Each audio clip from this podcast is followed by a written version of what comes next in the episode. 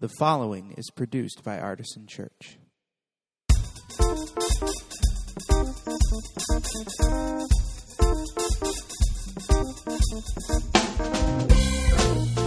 Welcome to the Artisan Church Podcast, a weekly broadcast of Artisan Church in Rochester, New York. To learn more about Artisan Church or to support the ministry, visit www.artisanchurch.com.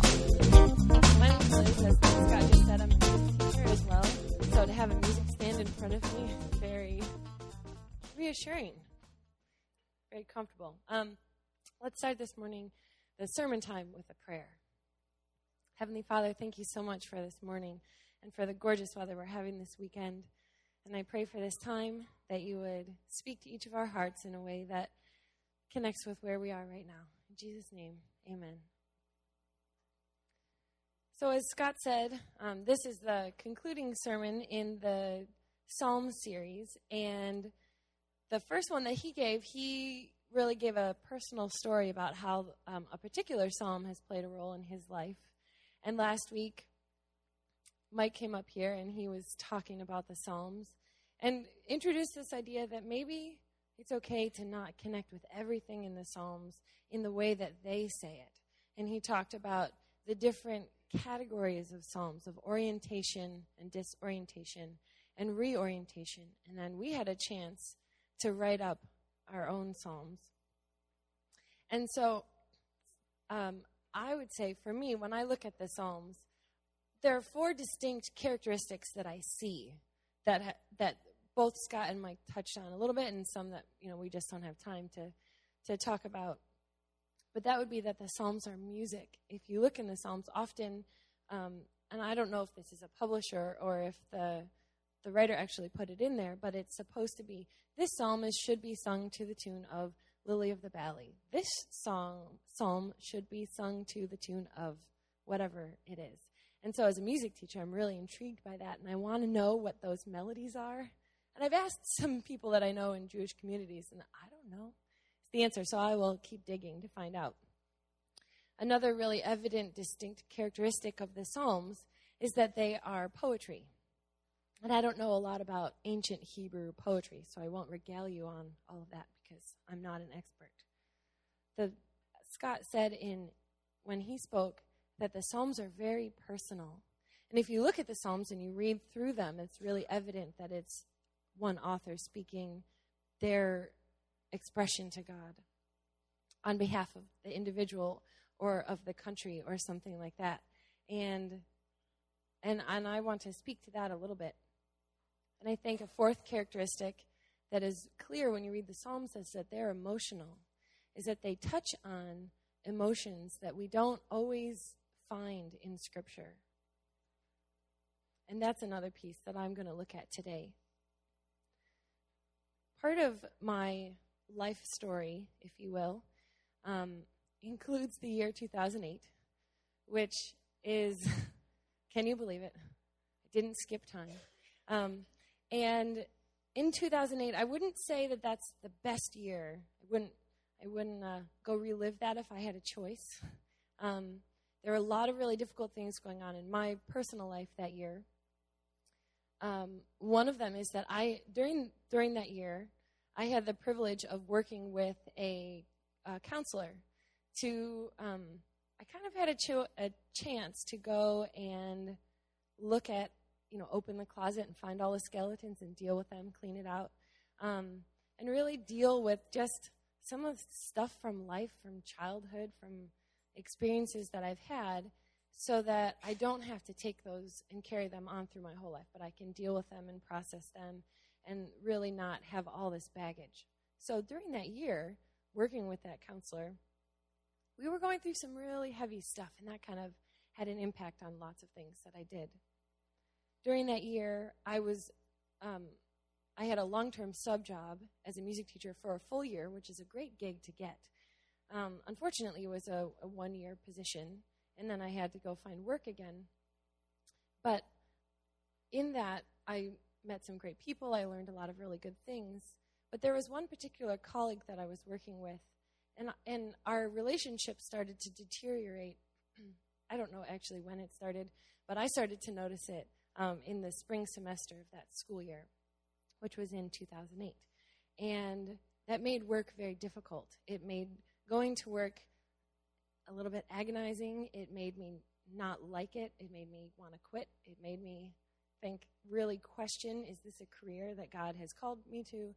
It made me question whether or not I really have any gifts and talents and skills in being a music teacher. And so that was really, really hard that year. On top of the fact that outside of work, I'm dealing with all this other stuff. And then at the same time, I, uh, I was directing a summer camp that I grew up I grew up through, and then it was um, my second opportunity to be a camp director, and I love this camp. And and looking back, I probably shouldn't have done that at the time. There was so much other stuff going on, um, but I chose to do it anyway, a little bullheadedly. And and then in the summer after camp, so many things about camp went well. There are a couple things that really, really, really didn't go well, and and I had to deal with that, and I had to process it. And I can tell you without a shadow of a doubt that the summer of 2008 was the lowest point in my whole life. It was a really, really hard, hard year. And also in 2008, one of the good things that happened was I started coming to Artisan. Um, I found I was looking for a church, and I came here with my roommate at the time, and uh, it was just a you know, hey, I heard of this church. It's on the corner of, let's Google map it and find out where it is. And we came and, you know, they were doing a sermon series on money, which generally doesn't draw more people to the church. But for me, I was like, yeah, that's important. I think that's good. So I kept coming. Um, and then I found that it was a place where every week I would just kind of fall apart in church. I usually sat in the back around there.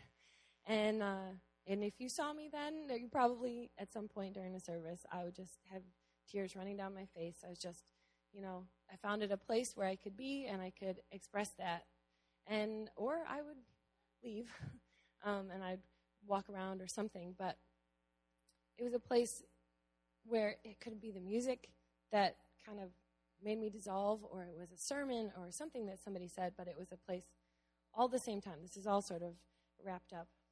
And so uh, during that time, I really expressed sort of the, this breadth and range of emotions and for me, I can say they were sort of compact into one year, and and uh, just the spectrum and how wide it was that I would also life happened. You know, there were things to celebrate that year, and I did those as well. But I really can say, looking back at that year, that there was such a range, and I look at the Psalms and I see the same thing. I see that really wide range of expression there's an author, um, M. Furey, and she talks about these sort of categories of emotions, and she gives eight categories, and and then all the other emotions that are there, they fit into these categories. So they're a little bit broad, but I I went through and I found emotions.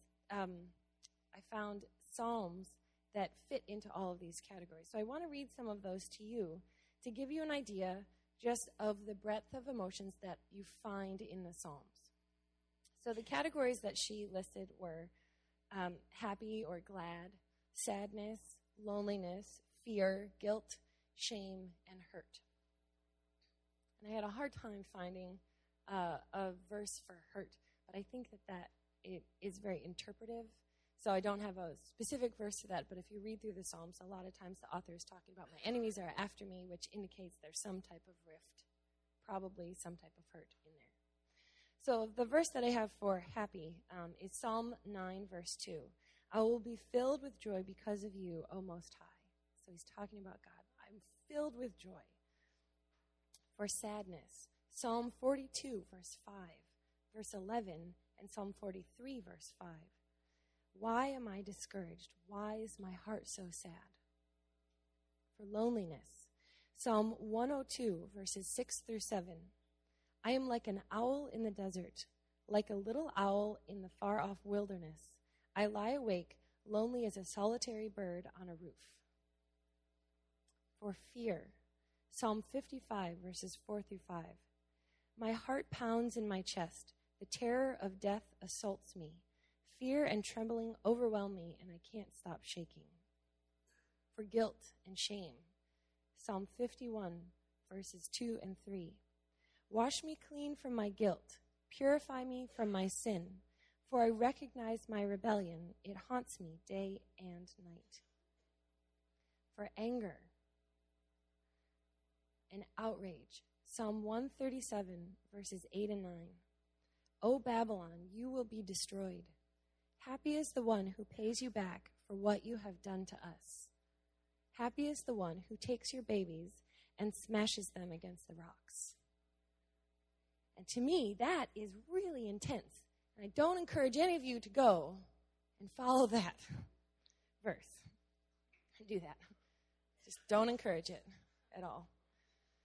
Um, but I would say that that if, if I look through the um, through my through our culture, looking through the church, that there are a lot of different backgrounds. There are a lot of different um, histories that people have. So there are people here who come, who have gro- grown up in the church and have stayed in the church your whole life, and you're still here today, and you intend on being in the church for a long time. And there are people here who have grown up in the church, and then you just kind of stop going, you go to college, you're in high school, whatever it is, and now for some reason you decided, I think this is something that I want to come back to. There are people here who've never been to a church before said, Yeah, I, think I want to check it out. Or you've grown up in the church, or you somehow were involved in a church, but you have been really seriously hurt by people in the church, by a church itself. So when when I read these different psalm scriptures, everybody in here is going to hear them a little bit differently because of the background that you come from and the experiences that you have. But that doesn't take away the, the truth of how you respond to that. And it doesn't take away the truth of how the psalmist, the author of those scriptures, wrote about it. I find that in general, in large groups for sure, but oftentimes in small groups or one on one, people tend to shy away from feeling, expressing, or being around anybody who is feeling or expressing really strong emotions mainly for two reasons. The first is because when you're around somebody or when you are feeling something like that, it puts you totally out of control. And it's hard to go there. The second is because it's really, really uncomfortable. To be around somebody who's that mad, often fight or flight kicks in. If you're going to be that angry that you're talking about rocks and babies in the same sentence and they're not playing, I'm, I don't want to be around you because it scares me. And so it's hard to be around that strength of emotion. But we know in Scripture that it's there, that that is part of who we are, that that is part of how Scripture is. And so I don't think it's something that should be ignored. I don't think it's something because we feel uncomfortable or because we feel out of control that we should just write it off and say, well, I, I don't want to deal with that. But I think it's something that we should look at carefully and and say, okay, well, if this is here, then there has to be a use for it. There has to be a purpose. And the purpose is to validate the fact that it's okay to feel those things. And and another purpose is because we need to do it together. It is something that should be a part of our expression. And that looks different everywhere you go and it looks different for everybody you meet. But I would say that that is those are some of the purposes of the Psalms, is that we need to have that, that it's a part of our expression. Scripture is pretty clear. If you look through it and you, fi- you can find a lot of stories that God is an emotional God. In Genesis, it talks about how we were created in God's image. So if we're emotional, then there's a pretty good chance that that came from God. If you look at the Old Testament, there are a lot of stories about God says, and God was pleased, or God was angry about this or about that. And so we know that not only is it okay for us to have them because we're made in God's image, but God has those too, and you can find those. In the New Testament, you can look to stories of Jesus and you'll find the same thing. In particular, I want to look at a story briefly in John chapter 11. And it's the story of Jesus with his friend Lazarus. Jesus finds out that Lazarus is sick and that Lazarus dies. And instead of going to him right away, he decides to go somewhere else. And the disciples are kind of saying to him, What? What? Why aren't you going to Lazarus? We don't want to go back to this place because nobody liked us there. Can't we go take care of this thing that's going on? And Jesus said, No, you know, in due time, God's going to be glorified through this. And eventually, four days later, he makes his way to where Lazarus is. And he sees all these people crying, and, and Mary and Martha are there, and they're crying. And his friend has been dead for four days, and he and is buried in a tomb. And so he comes up to them, and in verse chapter, John 11, verse 33, it said, When Jesus saw her, he's talking about Mary, weeping, and saw the other people wailing with her, a deep anger welled up within him. And I'm not exactly sure why. I don't know what that is. I would guess that it has something to do with the stages of grief, which have to do with denial and anger and pleading and, and all of that, and that Jesus was fully human, and so he would go through those as well. So he was really sad because a few verses later it says, Then Jesus wept. And he just cried and cried and cried, and he experienced sadness and anger all within a close proximity of each other. And then he finally goes over to the tomb and he says, Open it up. And they say, Jesus, he's been dead for four days. It smells really, really bad. He says, Open it up anyway. So they open up the tomb and he says, Lazarus, come out. And Lazarus comes out and he's been raised from the dead. And it doesn't say it explicitly, but my impression is that if your friend has died and you're feeling all of these emotions, and then you see your friend again, you're going to be overcome with joy. And so Jesus experienced that too. God experienced that. We have been created to experience that. If everywhere that I've gone around the world and the different travels that I've had in my trips to Uganda, I have found that people are people. It doesn't matter if they live in a hut or in a tent or in a house or a cabin. It doesn't matter the color of their skin. People are people. Moms are moms. Dads are dads. And kids are kids. Cultures are going to impact that a little bit. But there is a documentary out there that I saw with some of my friends a, a couple years ago called Babies. And some of you may have seen it. It's very cute, and there's almost no words in the whole documentary, but it follows these four babies around the world from when they're six months old to when they're 18 months or something like that. And as you watch it, you realize babies are babies. It doesn't matter if they're sitting in the dirt in Africa or if they're in the States or Asia or wherever they are. They all were acting the same, and it was really cute. So I recommend you go see it. But I would say that you can find that we are, have been created like that and that we all interact like that, whether or not we want to, whether or not we choose to, that's ingrained in who we are as how God created us to be. But I have found that oftentimes it's really hard to express emotions. It's hard to do that. It's hard to go there. And unless you're having a year like I had in 2008, perhaps you're not going to dissolve and fall apart in church every week. And maybe you'll have times like that, and maybe you won't. But I wouldn't say that I came to church saying, Today I'm going to sit here and I'm going to cry. It wasn't on my list of things to do. But inevitably it happened because of where I was. And so I would say that out of that, um, the, there are lots of different reasons why it's hard to express emotions. Some of them have to do with the fact that we grow up in families that are slightly dysfunctional to extremely dysfunctional. I haven't met a family does it, that is totally 100% emotionally healthy ever in my whole life.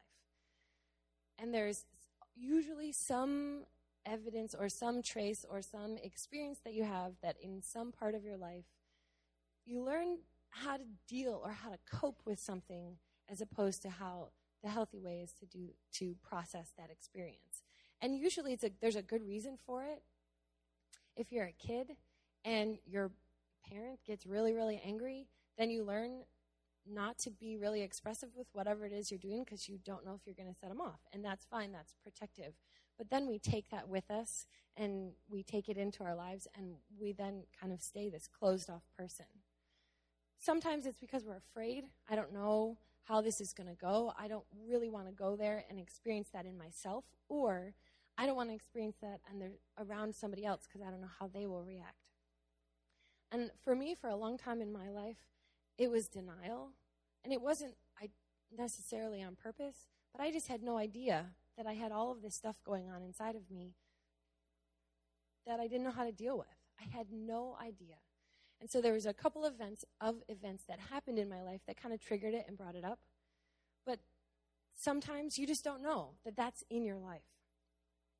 And I would encourage you that there, there are some really good reasons why you might want to find a way, whether it's through the Psalms or through finding a counselor for a specific issue or for talking to friends or talking to a pastor, to address some of the emotions that you have in your life that that you tend to stay away from. Those things that you say in your head, I'm never going to tell anyone about that. I would encourage you to think about it and find someone to tell. That might take some time, but inevitably you're going to be better off for it. And the reasons are because when we express our emotions, we're being honest. We're being honest with who we are, with where we are in that moment. And there's a lot of freedom in honesty. It, there's an empowerment in it as well. You, you get a chance to express to somebody, this is what I'm feeling and this is who I am, and it empowers you to go and possibly talk about it more or do something about it. It brings intimacy into a relationship. You find someone to talk to, and if you're able to go there, be honest, be authentic, be vulnerable, then you're going to experience a level of intimacy with that person that you haven't before. And, you know, people will say the word intimacy is into me, see. You're going to see in me. And I'm going to allow you to do that. And uh, also, another reason why it's good to kind of go there and to talk about it is because it's going to release some of the baggage that you have. If there are issues that, you know, stuff that happened a long time ago that you can't deal with now because the person's gone or the situation's over, whatever reason there might be, you can still, still deal with the emotions today. And you can deal with them and process them and then get rid of that baggage so that you don't take it with you forward. One of the things that I really appreciated about what Mike had offered last week was this idea that maybe I don't always know how to relate to the Psalms. Great, they have all these emotions. I have emotions. And I read the Psalms, and the connection just isn't there. I just can't always follow the progression that the author has. But I would suggest that the Psalms are a book. They, the author had them if it was a song, if it was poetry, perhaps they edited it or they worked on it to polish it to be exactly what they wanted and published it together as a collection, which now you can purchase. But because of that, if your journey isn't exactly the same, then that's okay. I would say that the Psalms are a journey. If you go through, you can follow that journey. You can read through the Psalms and you can say, yeah, this is an area that I connect with because I've experienced that in my life. But I'm not here yet.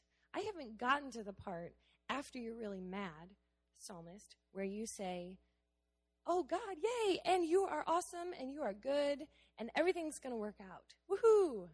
I, I just haven't gotten there. So I'm not saying it's not true. I'm not saying that that's not going to happen. I'm saying that I am not there yet, and I'm still stuck on this mad part, or this sad part, or this lonely part, or whatever it is. And that's okay. You can read the Psalms a little bit like Choose Your Own Adventure. Anyone remember those books? Yeah, I always read straight through them, which really made the story complicated. But I would say that the Psalms are the same type of thing. You can choose this is where I am, and this is how I'm going to express it. Do any of you remember that poster that has all the lo- yellow smiley faces on it and it has, I don't know, tons of them, all these different emotions that it talks about? It can be a template for you. Reading through the Psalms is a way where you can practice those uh, different emotions and have them in there. And so that when the time comes when you, oh man, now I am feeling mad and I have a way to talk about it. For the church, emotions tend to really be on the spectrum. There are churches that flail and fall and cry every single week. You go and you will see that. And that makes some people really uncomfortable. And that makes some people go, oh, finally, I'm home. And then there are churches that are called the frozen chosen. And if you sway when you hear a song, then people are going to talk about it after church over coffee. And, and you know, some people, that is where you are comfortable.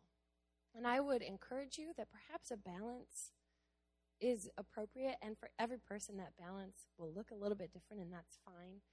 So please don't hear me say that you need to start flailing and falling down, and that you don't need to just stand still and not be able to move.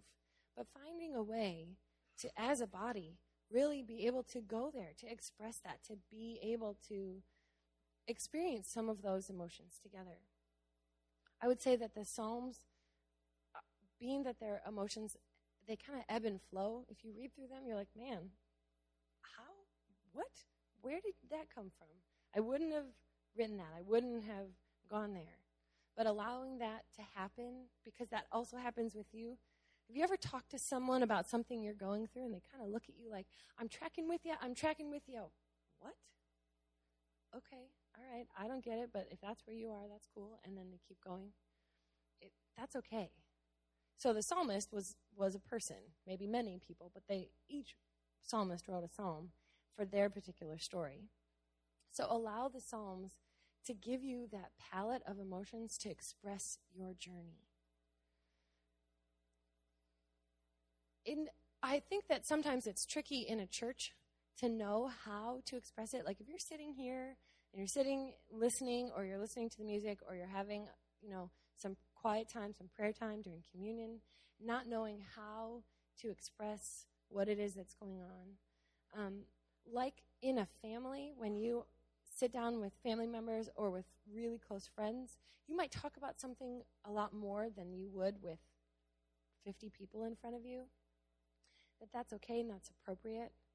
A little story about my life. When I grew up, and particularly through high school, I was very, very clear with all of my friends that I was not going to say any curse words or swear words, and please don't say them around me. I was, I was that person. And, uh, and as I grew up and as I learned for myself that there would be times when using some language like that was appropriate to express what it was that I was feeling. But the people that I found the closest the people that I found the safest to use that language around, believe it or not, were my parents. So that if I was with my folks and I was telling them about something that went on, then I could use a curse word or a swear word to express what I was feeling. And that that was okay. It wasn't flippant. It wasn't just saying it to say it like some of some of my high school friends would do. And uh, and then that was okay, but I wouldn't use that language around lots and lots of people because I didn't need to. It wasn't appropriate. So there are times and places within the church body to have those emotional expressions, whatever it is, that could be small groups. But here we're, we're often in a corporate setting, but with a sermon or with music or with communion, it's an individual interaction with God. And so, what can be really tricky is to go there and to have that moment when other people are around. But there's something really powerful about feeling something with other people and letting them see you feel that. There's something validating to that. For me, being at Artisan during the year of 2008 was a huge, huge step because I was given the space and the freedom to experience what it was that I needed to experience. If I was sitting back there and I had tears running down my face I didn't have 15 people coming up to me and saying, Are you okay? What's going on? Can I pray for you? Because I'm pretty sure that I would have said no and just walked out the door. It was a moment that I was having, and people let me have it. They gave me the space to have it. And if I needed to do more than just have tears run down my face, then I would walk out and I would use the prayer room, or I would walk under the awning, or I'd go outside, or I'd do something, and I found space for me. So I would encourage you that when you have moments where you, you know, often you can kind of feel that, okay, God's trying to, I could go there or I could not. I could, I could really connect with God because of the music or whatever it is right now, or I could go refill my coffee. I would encourage you to go there. And if that means that you go there for a moment and then later you find someone to talk to, that's okay.